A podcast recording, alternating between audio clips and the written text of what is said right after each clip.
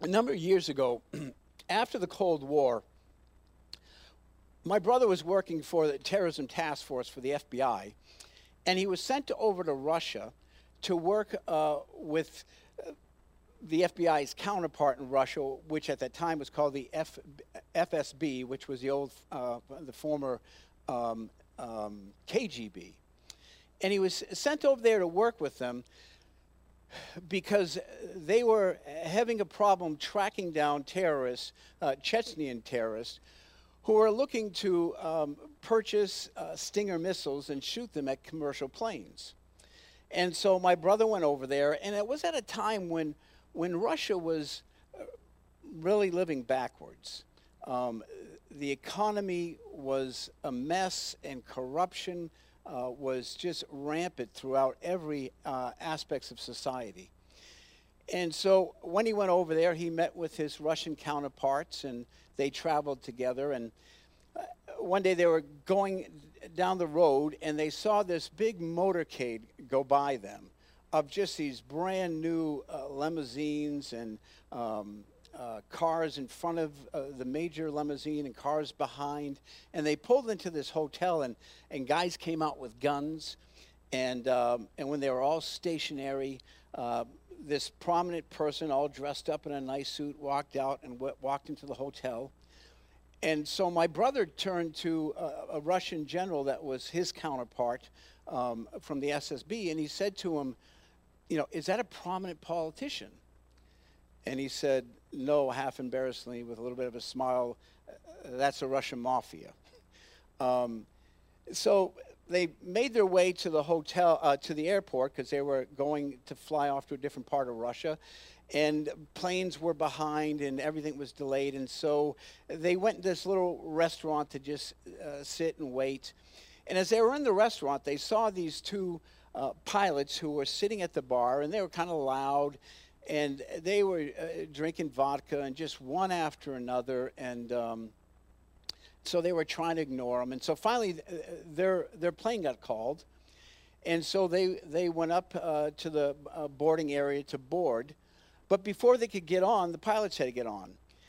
And so the two pilots who were at the bar um, walked off, walked past them. And these were going to be the pilots who were flying the plane. My brother looked at this Russian general horrified and just petrified and the general looked at him with a half smile and said, Welcome to the new Russia. My brother learned something, uh, I think, in that. It's uh, a principle that we all have heard, um, whether we've come to believe it or not. And the principle is this you can't give what you don't have. You can't give what you don't have. What my brother was looking for was stability in a place that wasn't stable anymore. What my brother was looking for was safety in a place that wasn't safe anymore. Because you can't give what you don't have. That's what we're going to see this morning as we look at Romans chapter 15. There's a principle in play here, and the principle is this you can't give what you don't have. I mean, we know it in just practical life, right? you can't give patience to a screaming child in the store by screaming at him, right? It doesn't work. Um, you can't, you don't go off and hire an attorney when you know the only bar exam he passed was the pub down the street. Um, you don't listen to the advice of someone who tells you to go out and live your biggest dreams when they're looking at brochures from nursing homes.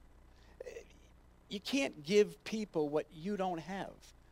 Um, you don't look for advice from people for financial planning when they're in the midst of filing for bankruptcy. You don't go to a dentist whose teeth are crooked or a doctor who meets you at the door with a cigarette hanging out of his mouth because we look at them and we say, no thanks, I'll be fine. Because we know they want to give us something that they don't have. This is a very important principle. And as we look at it fleshed out in this passage, I want you to be thinking about it. I want you to be thinking about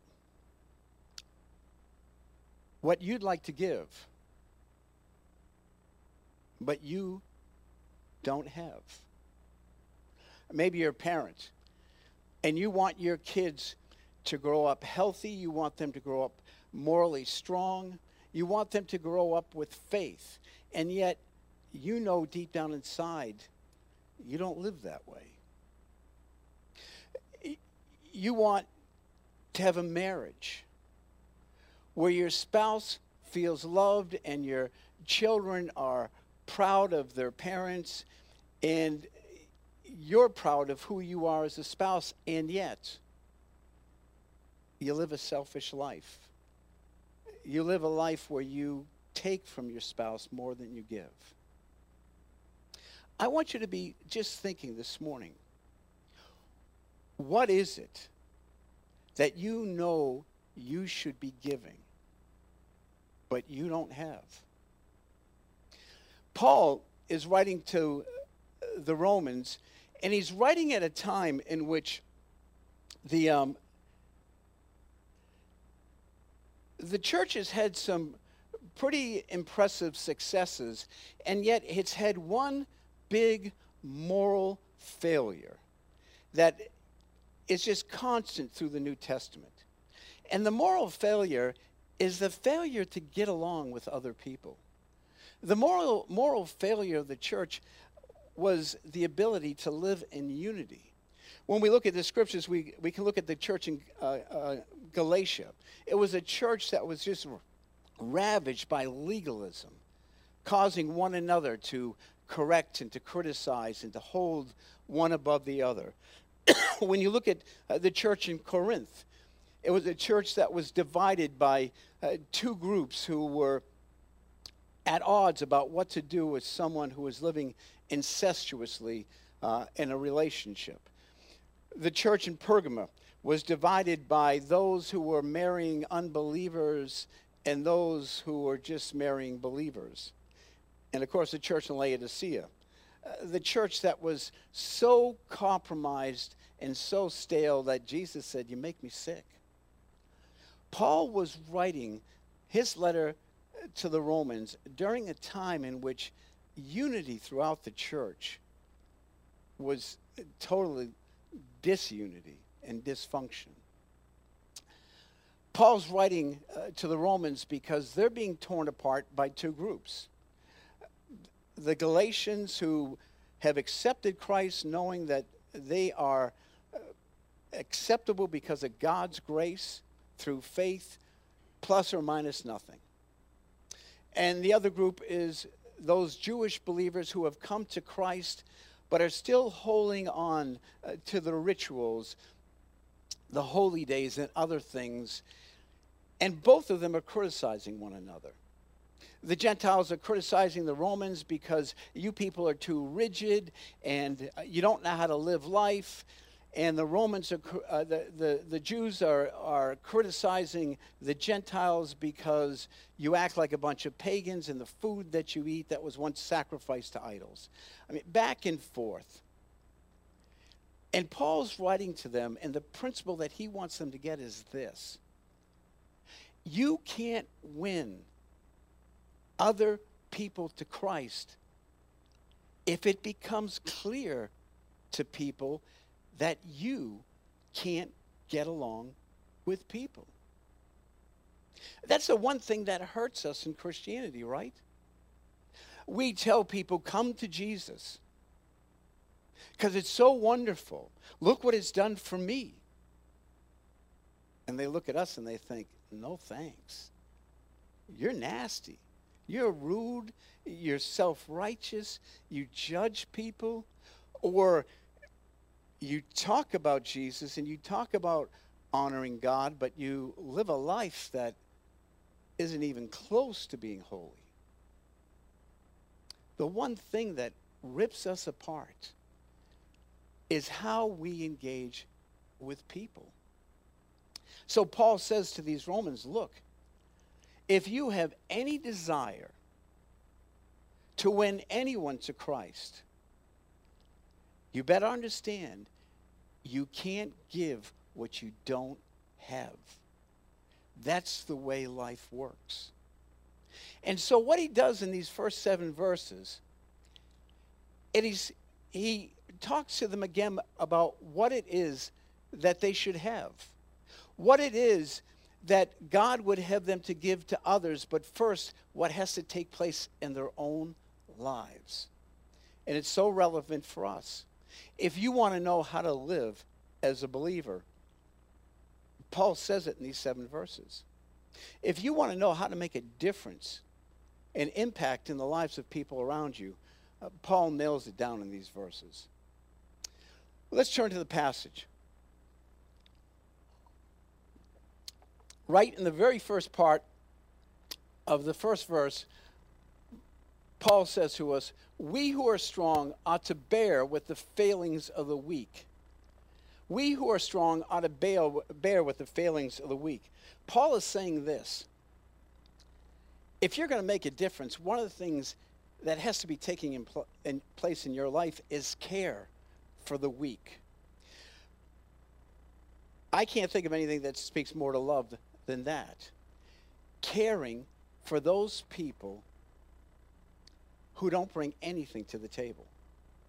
Caring for people who are weak in the sense of how they look at God or how they look at Scripture or what, what they have, um,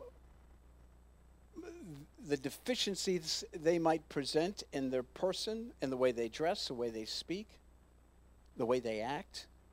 Paul says this if you're going to make a difference, then you have to care for the weak. One of, this thing, one of the things that our country has tried to live up to is this value that the strong care for the weak. Uh, that our country has been willing to go to war for other countries who are weaker and who are being oppressed. We haven't always done it right or in the right ways. But it's a good value. It's a good value for the strong to care for the weak. Because notice what Paul is saying. We who are strong ought to bear with the failings of the weak. He's not saying that, that we ought to just tolerate them. He's saying we ought to bear with them.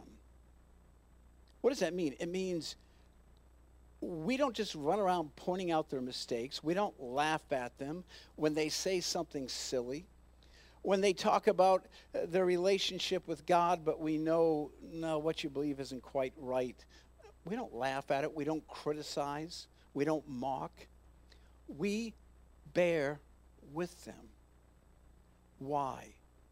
Because we want them to know we care. Think about the times in your, li- in your lives when you have felt loved, when you have felt cared for by somebody else. Think about it in the context of this. When there are times in your life where you said something that was just dumb, or you said something that was inaccurate, or you did something and you messed it up, and somebody who was either more capable or um, had more influence or was more popular instead of uh, picking it out and, and belittling you, they actually took the time to come alongside of you and lovingly helped you understand something or helped you fix it, did something that upheld your dignity. That's what Paul is saying. The strong ought to care for the weak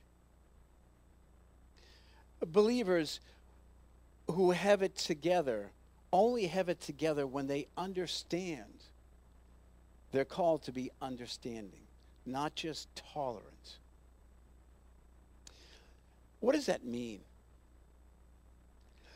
One, I, I think it means having an attitude that's positive. We're, we're looking for the good things in people. where every day we get up and we make that decision. I'm not going to spend my life in complaint. I'm not going to spend my life looking for the flaws. I understand that's life in the cheap seats. that to really live life is to look for life in others and celebrate it. It means to be positive. Positive about ourselves, because the truth is, you're not going to care for anyone well if you don't care for yourself. And that's not about being narcissistic. It's the understanding that I put value on life. The life that Christ has given me, I value. And I value it in others. It means being positive. It means being forgiving. Let me ask you a question. I want you to think about you don't have to raise your hands or speak out. How easily do you get offended? Easily? Somewhat easily? Not at all? I watch believers get offended so quickly because we, we try to live this life and we start to believe that we're better at uh, it than others. And so when someone says something or does something that pokes a hole in our belief about ourselves, we get offended. Thing is, if you get offended, you're never going to be able to care for the weak. If you get offended, you're never going to be able to care for the person who might be crude in the way they approach things. Paul says the role of the strong is, is to care for the weak, which means being positive, not being caught up in the flaws, being willing to forgive, being willing to let things go. Paul says in Romans 12, if it's possible, as far as it depends on you, live at peace with everyone. What does that mean? It means if it's possible, let it go. As far as it depends on you, let it go if you're going to spend your life uh, gathering up offenses, you're going to spend a good part of your life in a small area surrounded by fences. That's what happens. Paul says this If you're going to give to others in the name of Christ, then you better be someone who, in your strength, cares for those who are weak and even in your strength is willing to be cared for by those who are stronger. Paul says, number one, caring for the weak. And number two, Paul says, controlling our will. Look what he says in the rest of the verse. We who are strong ought to bear with the failings of the weak and not to please ourselves. That's hard to do. As you've heard me say before, we do what we want to do. If we don't want to do something, we have a hard time doing it.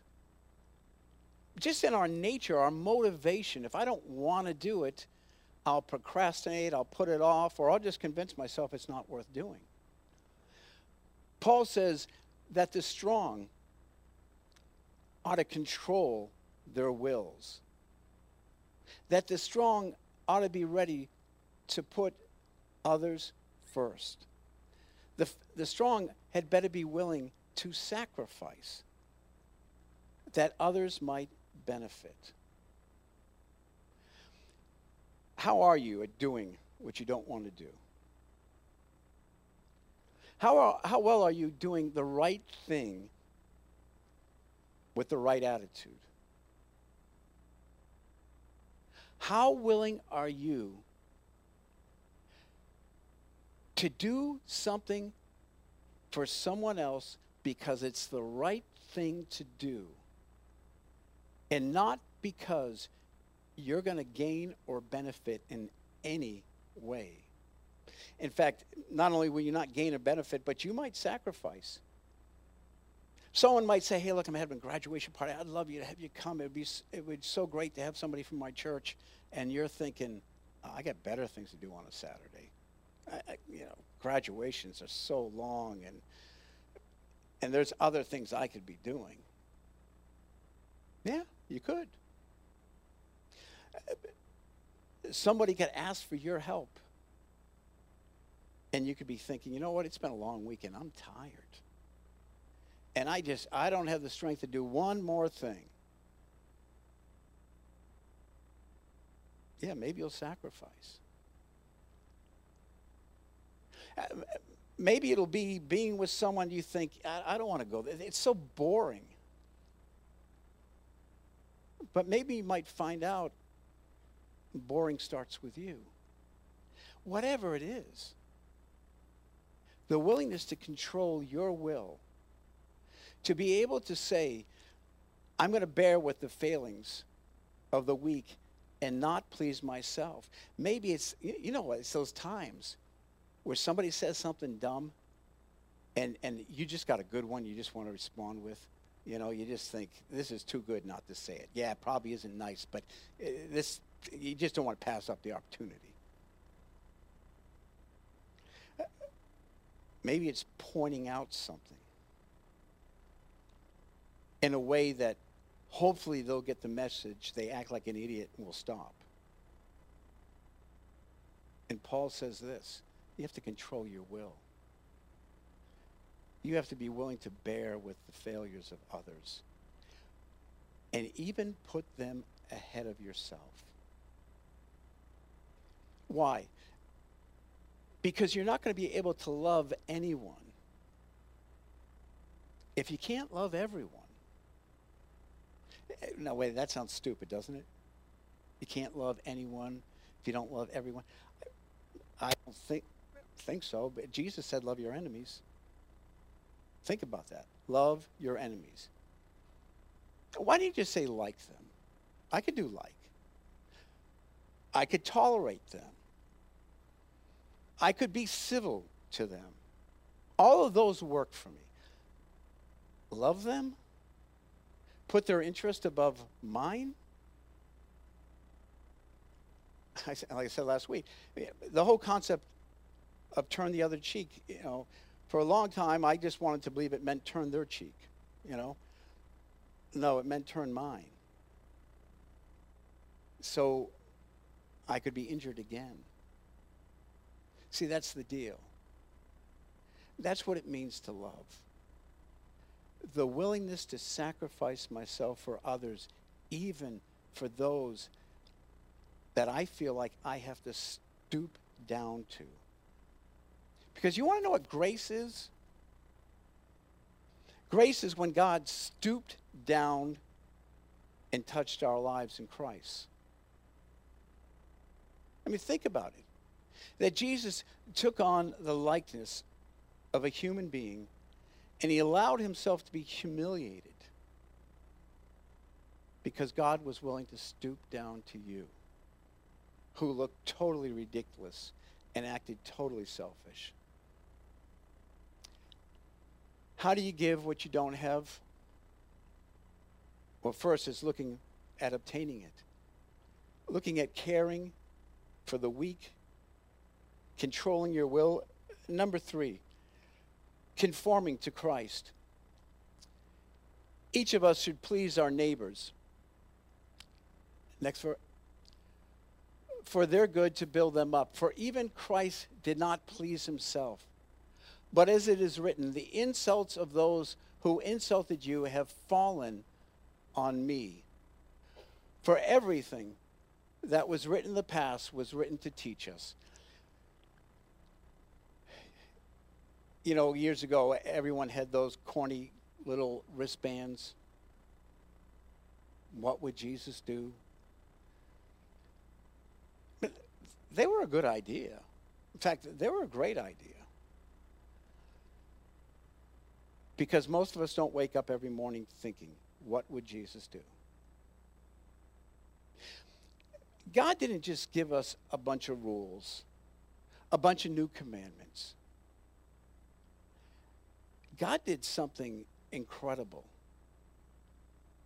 He gave us his son who walked this earth and basically said to us, walk this way. As you walk this earth, this is the way you should walk. This is the way you should act. Why do we love Jesus? Because when we look at his life, we see a guy who was a blessing to the oppressed, We see a, a, a, a man who uh, was there for uh, the wicked, uh, who was there for the widow, who was there for the cripple and the sick. We see a person who was willing to weep for the dead. And a person who was willing to die for the awful. Why should I care for the weak? Why should I control my will? Because that's what Jesus did. If I want to have something to give to others, as a spouse, as a parent, as a friend, then I better know how to care for the weak. And I better know how to control my will. And I better be looking to comply and to become like Christ. I better be w- willing to submit my life to be part of His.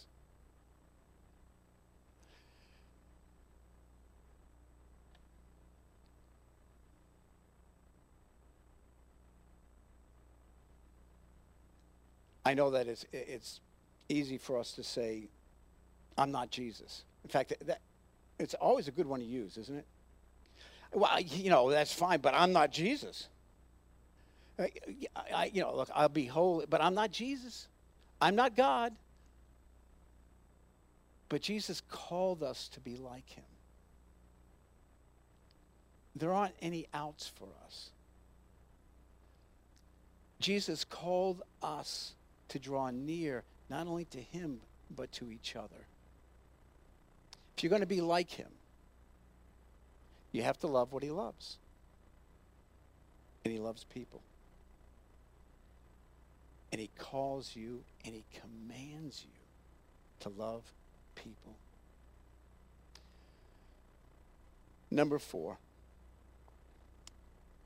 commitment to the scriptures. Paul says, what was written in the past was written to teach us, so that through the, through the endurance taught in the scriptures and the encouragement they provide, we might have hope. Why the scriptures such a big deal? Paul lays it out here. The scriptures teach you endurance. It's easy to get run down. It's easy to lose perspective. I lose perspective every day. Every day I lose perspective of what's real. I work with people who, some of them leave reality. They're psychotic. But the truth is, very few of us live in reality. Very few of us live in that place of reality before God because we lose perspective on what's real. What do the scriptures do? By being in the scriptures, it helps to help me know what's real so I can endure. Conforming, being committed to the scriptures, helps to keep me in a place of reality so that I can give truth to others because I know what the truth is. How many of you have gone quiet in your workplace or in your school when somebody's talked about abortion or the big one, homosexuality or uh, premarital sex or living together or all of the other ones? You've gone quiet, quiet because I know it's wrong, I just don't, I don't know why. Or I know the Bible says something about it, but I don't really know what the Bible says. And so your ability to endure, your ability uh, to be able to engage with the culture doesn't go very far. The scriptures help give you endurance. Number two, Paul says the scripture helps give you encouragement. The scripture reminds you that no matter what is happening, God is in control. The scriptures give you thousands of promises that God has made to his people, and God is not slack on his promises. God isn't someone who uh, breaks his word. Yeah, but there are times that, that we will suffer, and yet God gives us the endurance through his word and the encouragement of what is to come. You can't give Christ to people if you don't know the scriptures. Because you won't know Christ. It gives endurance, the scriptures give encouragement. Paul says last it gives hope. Hope that there's something worth hoping in. Hope that there's something worth enduring for. Hope that there's something worth being encouraged about. When you read the scriptures during tough times, do you feel better or do you feel worse? Yeah, we feel worse if we're convicted on something that we're not going to change. But we feel better when we're looking for light, when we're looking for guidance, when we're looking for those promises that say, that say to us, just keep doing the next right thing. Number five, Paul says, confidence in God. Look at verse 5 with me. May the God who gives endurance and encouragement give you the same attitude of mind towards each other that, Jesus, that Christ Jesus had, so that with one mind and with one voice you may glorify God. Gives us confidence to do what? To trust God. This endurance it comes from God. This encouragement, it comes from God. The scriptures testify, but it comes from God.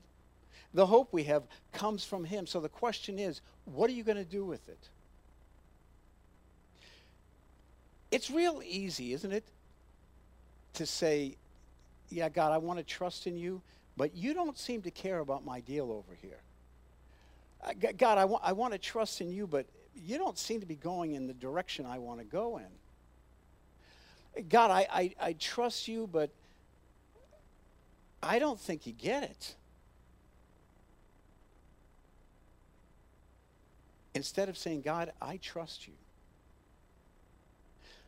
And no matter what happens, you're good and you're God. And if I'm wrong, I'm wrong. But I will trust you. You can't say to people, have faith while you're running in the opposite direction of faith. I was uh, talking to someone, and, and, and they were telling me about how they were contemplating taking the next two months off from work, staying home and hunkering down in their homes to make sure they don't get the coronavirus. What is that about? Are, are we so fickle and so fearful? That, that somehow God left town? That God heard about the virus and said, whoa, I better step out of the universe. I don't want to get that. People act silly. Number one, you are going to die. Whether it's the coronavirus or a truck coming around the corner, sooner or later, your number's up. Don't live in fear. Live in faith understand the Bible makes it clear God numbers your days. Yeah, we can determine the quality of those days by the way that we take care of ourselves, but I cannot determine the quantity. I would rather be out with God's people seeking to share the good news, to be engaged in people's lives, to be touching, shaking hands with people, and go that way than being found dead in some bunker because I ran out of water. I mean, it's just craziness. You can't give what you don't have. You can't tell people to believe in Christ, to trust God, if you spend your life living in fear. I, I would not want to go that way. Whatever it is out there that could kill me, I'd rather go trusting God than living like a coward. Lastly,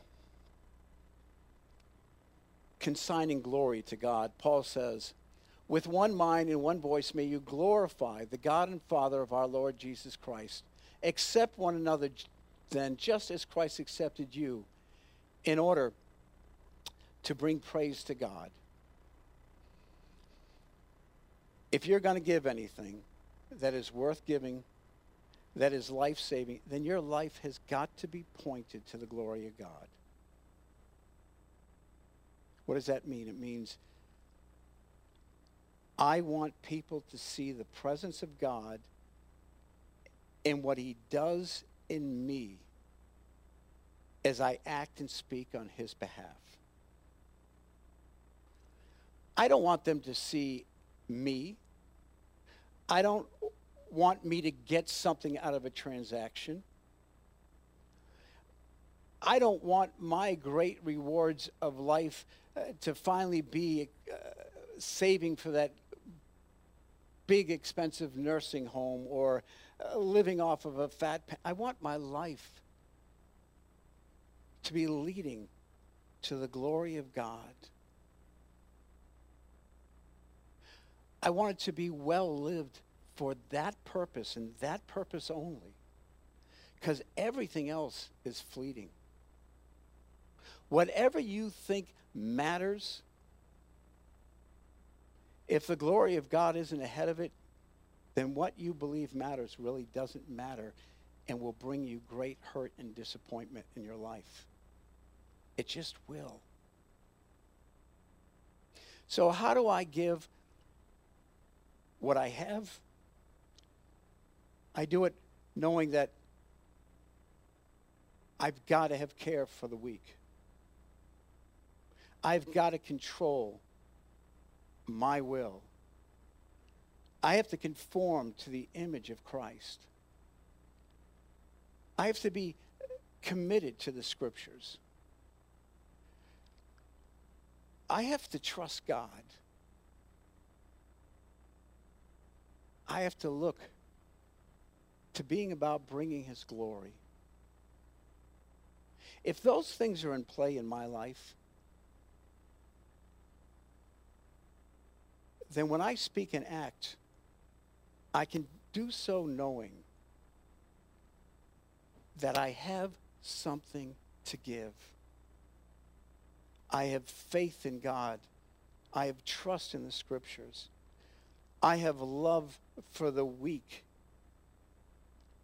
I'm willing to not think less of myself, but to think of myself less and live in humility. I'm willing to sacrifice that others might find satisfaction in Christ. So let me ask you. In fact, right now, close your eyes. Oh, come on, half of you were, had them closed anyways.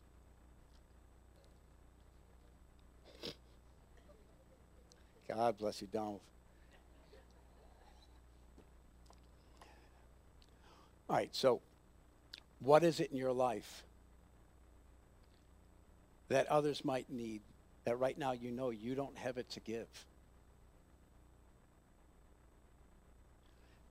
Maybe you want to speak to something moral in someone's life, but you know morally your life is a mess right now. Uh, maybe you want to speak to somebody's finances because they're always in debt and they, they just are a mess, and yet you know your finances are a wreck.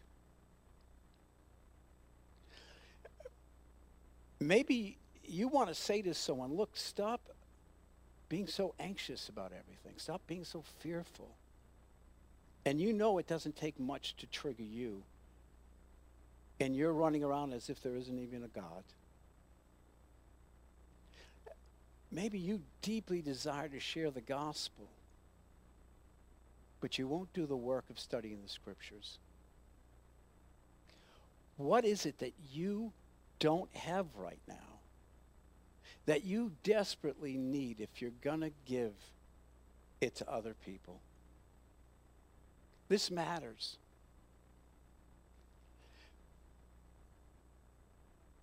You don't have to love to give.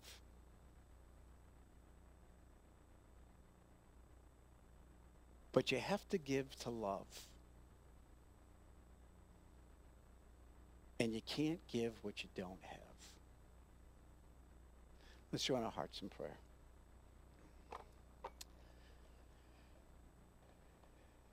Father, we pray that what we say and what we do and what we give would come from the overflow and not the undertow of our lives. That it would come from the reality of what we know and what we live, and not from some convoluted, unauthentic life that we're trying to copy from somebody else. Father, help us in our strength to truly be strong by caring for those who are weak, by not compromising, but not criticizing. Help us, Lord God, to not look to see our own needs come to pass, but to put those needs aside that we might help those who need help. Help us, Lord God, each day to focus on becoming more like Christ and less like ourselves. Help us, Lord God, to know your word that we might know Christ. That our spirits would be connected to the Spirit of Christ in the Word. Help us to trust you with everything. And to know that when it seems that what we care about isn't what you care about, to relook at what we care about. And help us, Father, to find the only true glory there is the glory of lifting, lifting up the name of Jesus Christ, seeing light enter darkness, and st- seeing hope make fear dis- run away. Lord God, help us to live in reality so that we will really, truly have something to give to others who desperately need it. We pray this in the glorious name of your Son, Jesus Christ.